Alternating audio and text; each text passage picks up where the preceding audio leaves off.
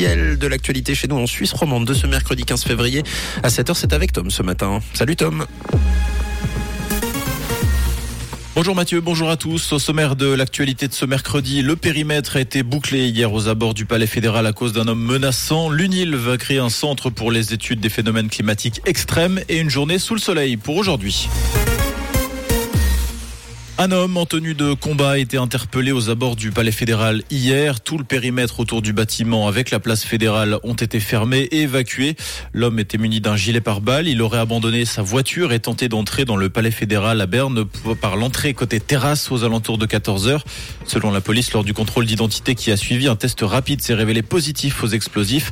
Ce n'est qu'à 19 heures que le danger, notamment autour de la voiture du suspect, a pu être levé. D'après le BLIC, il s'agit d'un homme atteint de troubles psychiques. Examens médicaux sont en cours. L'UNIL veut se positionner en leader de la recherche sur les phénomènes météorologiques extrêmes avec le réchauffement climatique qui nous menace et qui fait drastiquement augmenter les catastrophes à travers le monde. L'Université de Lausanne va créer un bureau spécial pour tenter de mieux prévenir ces phénomènes. Le centre d'expertise dédié aux extrêmes climatiques, premier centre du genre en Suisse qui verra le jour au 1er mars. Selon le quotidien 24 heures, il réunira les chercheurs de la faculté des hautes études commerciales et la faculté de géosciences et environnement. Les cyclistes sont encore trop peu à porter un gilet de sécurité la nuit. Selon le Bureau de prévention des accidents, seulement 5% des cyclistes portent un gilet de sécurité au crépuscule ou de nuit, alors que 93% d'entre eux considèrent l'accessoire utile pour accroître la sécurité à la nuit tombée. Cette proportion monte à 20% pour les utilisateurs de vélos électriques.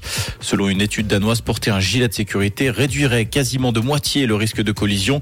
Le BPA va lancer une nouvelle campagne de sensibilisation à l'aide d'affiches représentant des animaux vêtus de gilets. Pierre Palmade a fait ses premières déclarations hier après son terrible accident de vendredi impliquant une femme enceinte qui a perdu son enfant, son beau-frère et un enfant de 6 ans. Le comédien a déclaré qu'il avait honte et qu'il assumerait les conséquences de ses actes. Hier, l'avocat des victimes a déclaré que l'heure n'était pas aux excuses, mais bien à la justice. Il a précisé que la mère, seule victime dont les jours ne sont aujourd'hui plus en danger, est effondrée.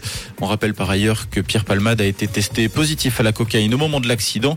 L'enquête se poursuit également autour des occupants de la voiture du comédien sont enfuis au moment de la collision. Pharrell Williams va succéder à Virgil Abloh à la direction artistique chez Louis Vuitton. Le musicien, producteur et styliste américain a été nommé hier. Il prendra ses fonctions avec effet immédiat. Sa première collection sera dévoilée en juin prochain lors de la Fashion Week Homme de Paris. En hockey sur glace, résultat mitigé pour les équipes romandes en National League. Lausanne s'est imposé facilement face au HC Lugano. Victoire 4-0 pour les Vaudois dans une partie maîtrisée de bout en bout. Genève Servette, de son côté, a été battu sur la glace de Davos de Golin. Et malgré un impressionnant comeback dans les dernières minutes, Fribourg s'est incliné au tir au but face à Cloten. Défaite 4-3 pour Gauthieron qui réalise une mauvaise opération dans la course pour la sixième place.